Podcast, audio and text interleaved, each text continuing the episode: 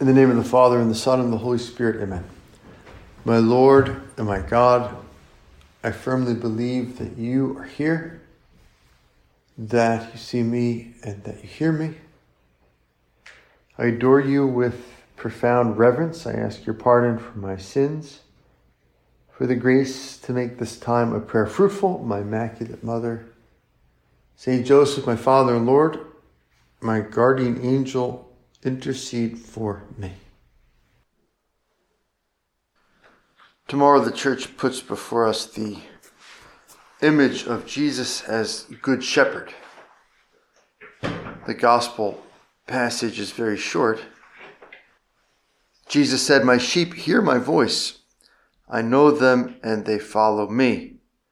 I give them eternal life and they shall never perish. No one can take them out of my hand. My Father, who has given them to me, is greater than all, and no one can take them out of the Father's hand. The Father and I are one. My sheep hear my voice. The responsorial psalm strikes a similar note. We are his people, the sheep of his flock. My sheep hear my voice. We are his people, the sheep of his flock. And Jesus, the good shepherd. I don't know about you, but something in me resents this, right? Nothing against Jesus being a good shepherd. It's my own being a sheep that kind of rubs me the wrong way, right? Son, okay. Disciple, okay. Member of his body, okay. But a sheep, you know, it's like, well, sheep are clueless, dumb. Apparently, they smell bad. Above all, like helpless, very vulnerable. And yet, there it is, my sheep. Hear my voice. We are his people, the sheep of his flock. I am the good shepherd. The good shepherd lays down his life for the sheep. We saw last week our Lord's entreaty to St. Peter feed my sheep. And okay, we might say, um, well, it's not literally, we're not literally sheep, right? We have a mind, we have a will, we have responsibilities, we have initiatives. And that's true and it's important. But nevertheless, the analogy is what is true. What a sheep is to a shepherd, I am to Christ, or you are to Christ. And what a shepherd is to a sheep, Christ is to us. And it's precisely, perhaps, Lord, the analogy that bothers me so much. but I don't want to be so dependent on anyone. I don't want to be so vulnerable, so in need of protection. I don't want to be so led by another, to be so dependent. And this drives home, once again, we always run up against it, the transcendent value and need in our spiritual life and our faith for humility. St. Augustine calls it the abode of charity the home of charity, humility.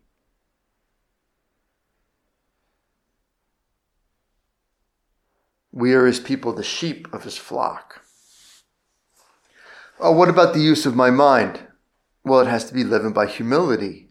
Right? With Socrates, we have to make that brilliant move to be smart enough to know that we're not that smart, right? There are other people who are wiser and there are many blind spots that each one of us has. And compared to God, right, our wisdom is foolishness. So the wisest thing we can do with our own intelligence, Lord, is to have the mind of Christ, is to start depending on your teaching and your wisdom. The way and the truth and the life. To take on the mind of Christ. And what about my freedom? The use of my freedom? Well, with humility, we have to realize that the greatest use of it is to hand it over completely to God. the greatest accomplishment of my freedom would be to surrender it to God completely, like Our Lady, fiat mi secundum verbum tuum.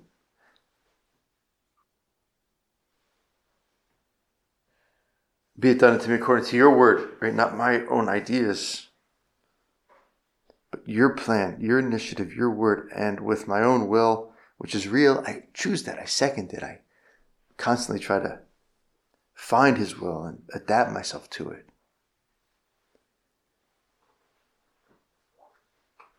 Like our Lord, right? I have come to do your will. When Christ came into the world, he said, I have come to do your will, O God. And what about our strength, right? We can do certain things. We can, in a certain sense, take care of ourselves.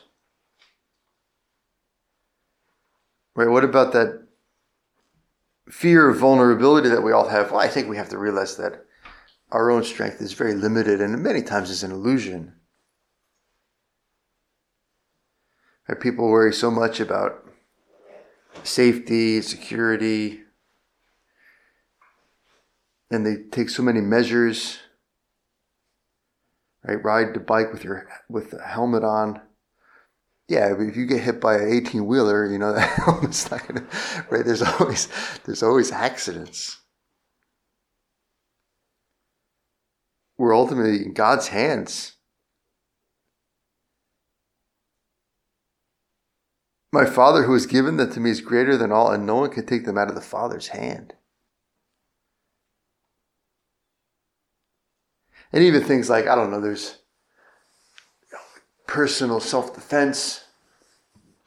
People learn jujitsu or Krav Maga. I know a girl at school who knows Krav Maga. In the event, that's the uh, martial art that Jason Bourne made famous. And the whole idea is that you neutralize your opponent as brutally and quickly as possible. And so I said, okay, I'm not going to mess with you. But if we think about that, right, even that superliminary, the toughest individual fighter or self defense expert is no match for a gang, let alone an army, even a mediocre army. And a mediocre army is no match for a well trained army, and the best trained army is no match for a, a famine or a plague. Right? There's no perfect security in this life based on our own wisdom, our own strength, our own resources. Vulnerability is inescapable. Right? Life is like a game of rock, paper, scissors. And no matter which one you throw, right, no matter which one you choose, someone else can always beat you. Right? Something bad can always happen. And so we have to let go of any excessive worrying about our health or about the situation in the world, about what others can do to us. And we're in God's hands.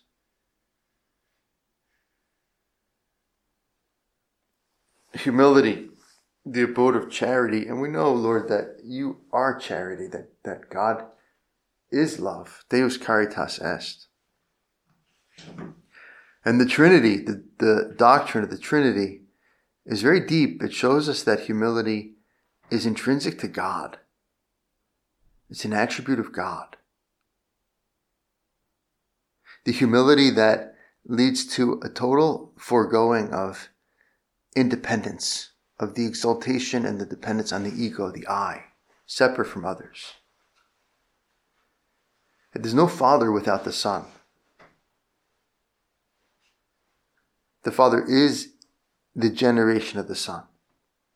There's no Son without the Father. There's no Holy Spirit without the Father and the Son, right? And yet, Lord, each is God. Each person is divine. And yet each is relative to the others. They're not independent. They exist in, ter- in eternal relation.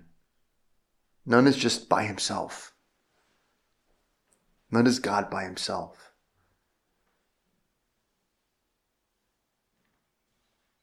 And Lord, when you become man, when you become a model for each one of us, this humility that exists in God becomes even more clearly revealed.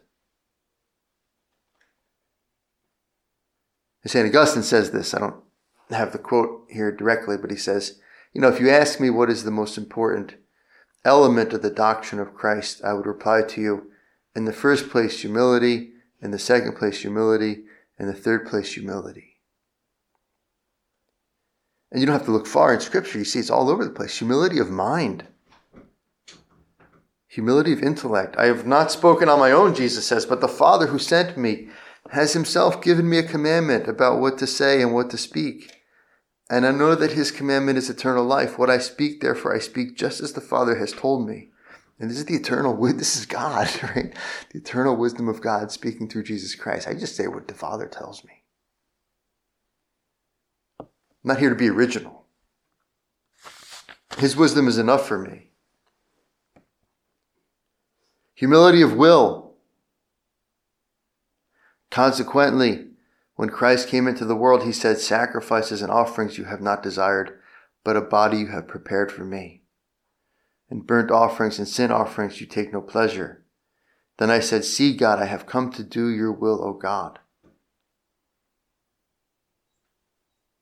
Humility of will, humility of initiative. Our Lord says in that Gospel of John, He who sent me is ever with me. My Father has not left me alone, for I always do what pleases Him.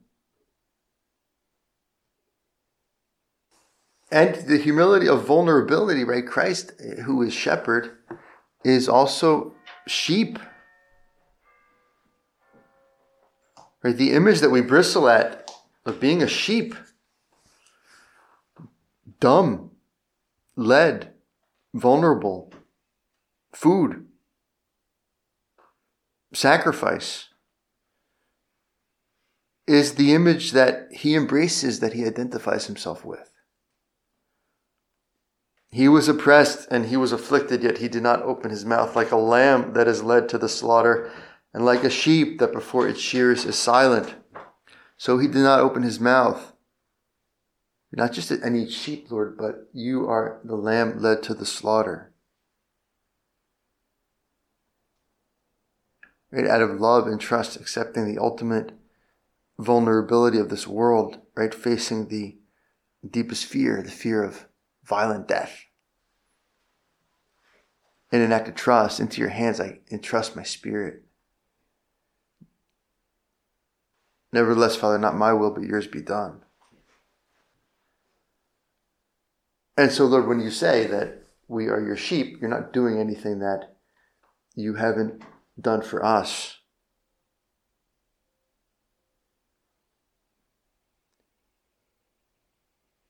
You are a shepherd but you're the shepherd, the good shepherd who lays down his life for his sheep.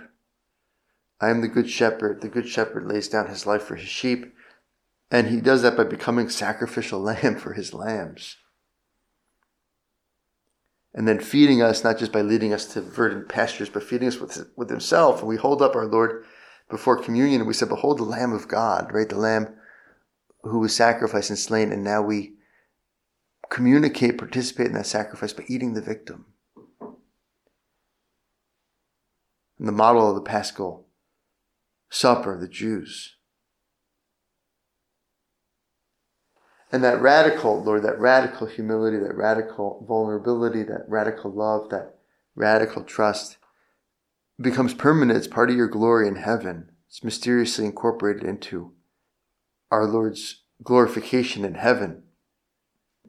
Then I saw a lamb, St. John, the book of Revelation. Then I saw a lamb looking as if he had been slain, standing at the center of the throne, encircled by the four living creatures and the elders. A lamb alive, but looking as if it had been slain.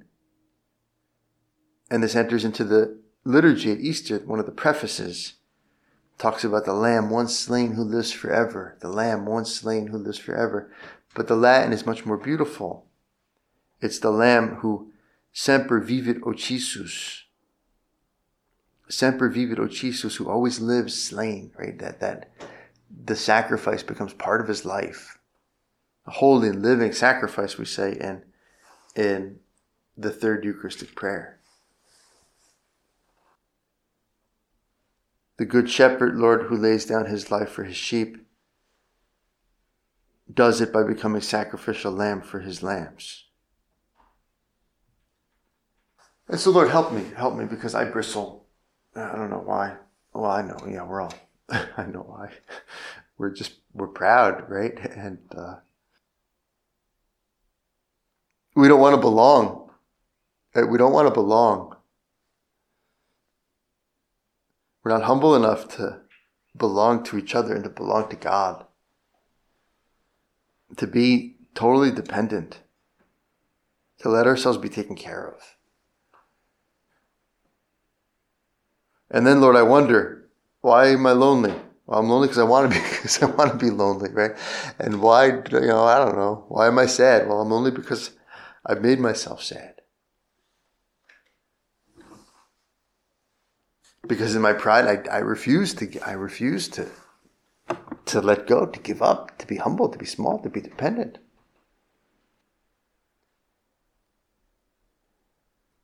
And how much joy and how much peace is waiting for us on the other side of that surrender. To willingly be a sheep with a shepherd. To go wherever he leads us, to eat when he wants us to eat, to do whatever he wants us to say, to hear his voice and follow him. To give up our independence, to be dependent on him, to use our freedom to freely serve him to let go of our own ways of dealing with our fears and our vulnerabilities.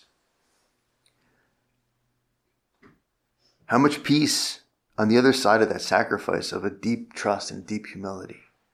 The Lord is my shepherd, Psalm 23. The Lord is my shepherd, I shall not want. He makes me lie down in green pastures, He leads me beside still waters.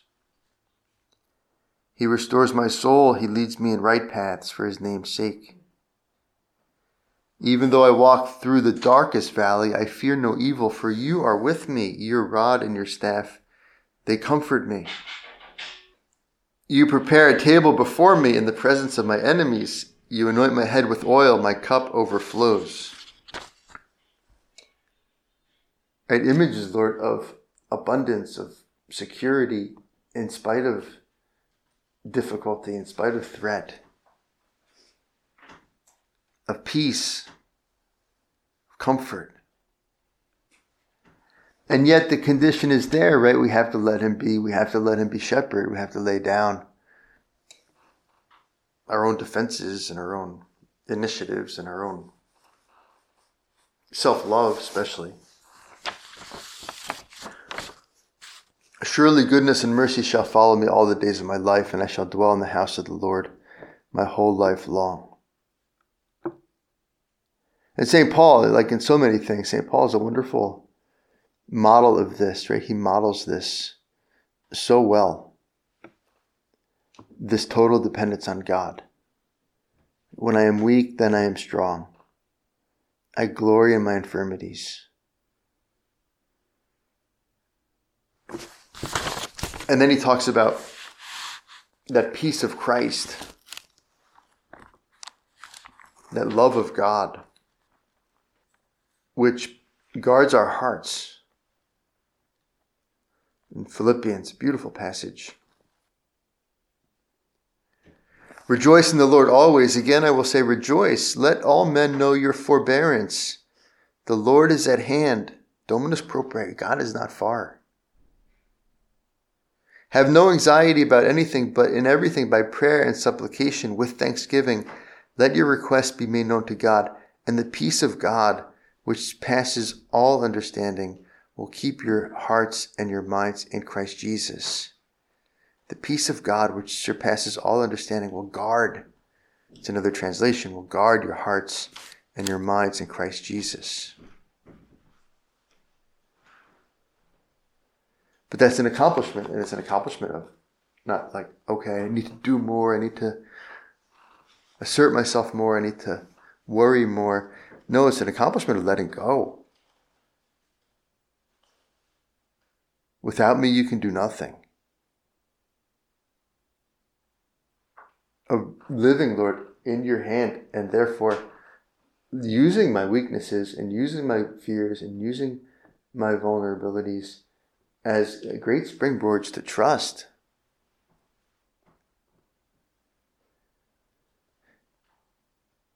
Because again, right, um, we have a relative strength and we have a relative intelligence and we have relative means, but they're all relative. And this is why I think, you know, people who, I shouldn't say this, but people who are less intelligent are wiser because they don't rely on their own wisdom. And they pray more easily, perhaps. Simple people. And people who have less means find it more natural and easy to depend on God because they don't have the illusion that, oh, I've got enough money or I've got enough education or I'll have enough opportunities. And they live on God. And St. Paul says this that if we have stuff, we have to live as if we had nothing because this is the reality of our situation spiritually.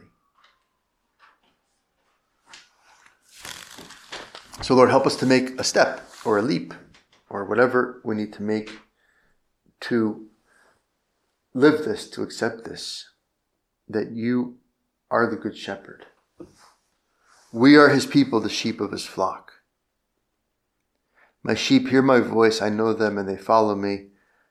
I give them eternal life, and they shall never perish. No one can take them out of my hand. My Father, who has given them to me, is greater than all, and no one can take them out of the Father's hand. The Father and I are one.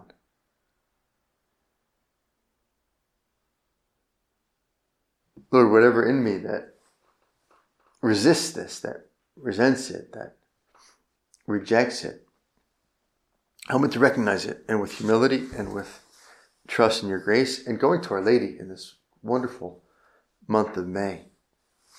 Help me to imitate her, right? She's this great model of humility, of dependence, the handmaid of the Lord. Be it done unto me according to your word. All generations will call me blessed because the Almighty has done great things for me. You're making herself small, making herself light. Right? She lets God lift her to, to, to greatness. But the ego has to be, right? The ego has to be um, conquered. It's St. Augustine, right? My love is my weight. My love is my weight. Amor meus pondus meus est, that we go where we go where our, the center of our value is. And so the more we love ourselves, well, the more we, we, we become immovable by God. He can't do much with us. The more, Lord, I insist on my own way and my, my own security with my own means, and my own excellence and my own time and my own whatever, well, the more my weight is centered in myself? And I, and I can't be lifted up.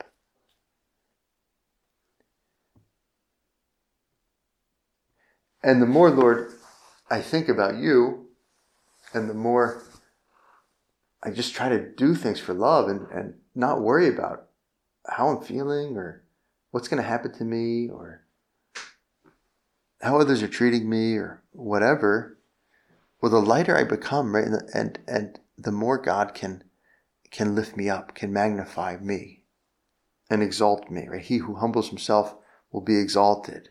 He who exalts himself will be humbled. And this is Our Lady, right? She says, No, all of my love is for God. And I realize that I'm just handmaid, I'm just servant, I'm just vessel emptying herself out so that God can fill her completely. And how do we do that? Well, um, It's hard, right? because our self love is so is so uh, deeply ingrained. But a shortcut is just what we think about. Just think about God, right? Saint Josemaria, our father, says that at some point. He's like, you know, just think about think about Jesus and, and don't worry about yourself. Why? Because even if you're the biggest loser in the world, right? Even if you have all the sins in the world, well, Jesus is is still good and he still loves you and God is still good and he's an infinite good and he can overcome all that. And so why think about yourself even if you're bad? And think about the solution, not the problem. And think about God. Think about others. Our Lady, our Mother, the Queen of Heaven, we can say Mother of the Lamb, Mother of the Lamb of God. And pray for us. Help us to accept Jesus as our, as our shepherd and help us to accept, especially, this role that we all have of being sheep.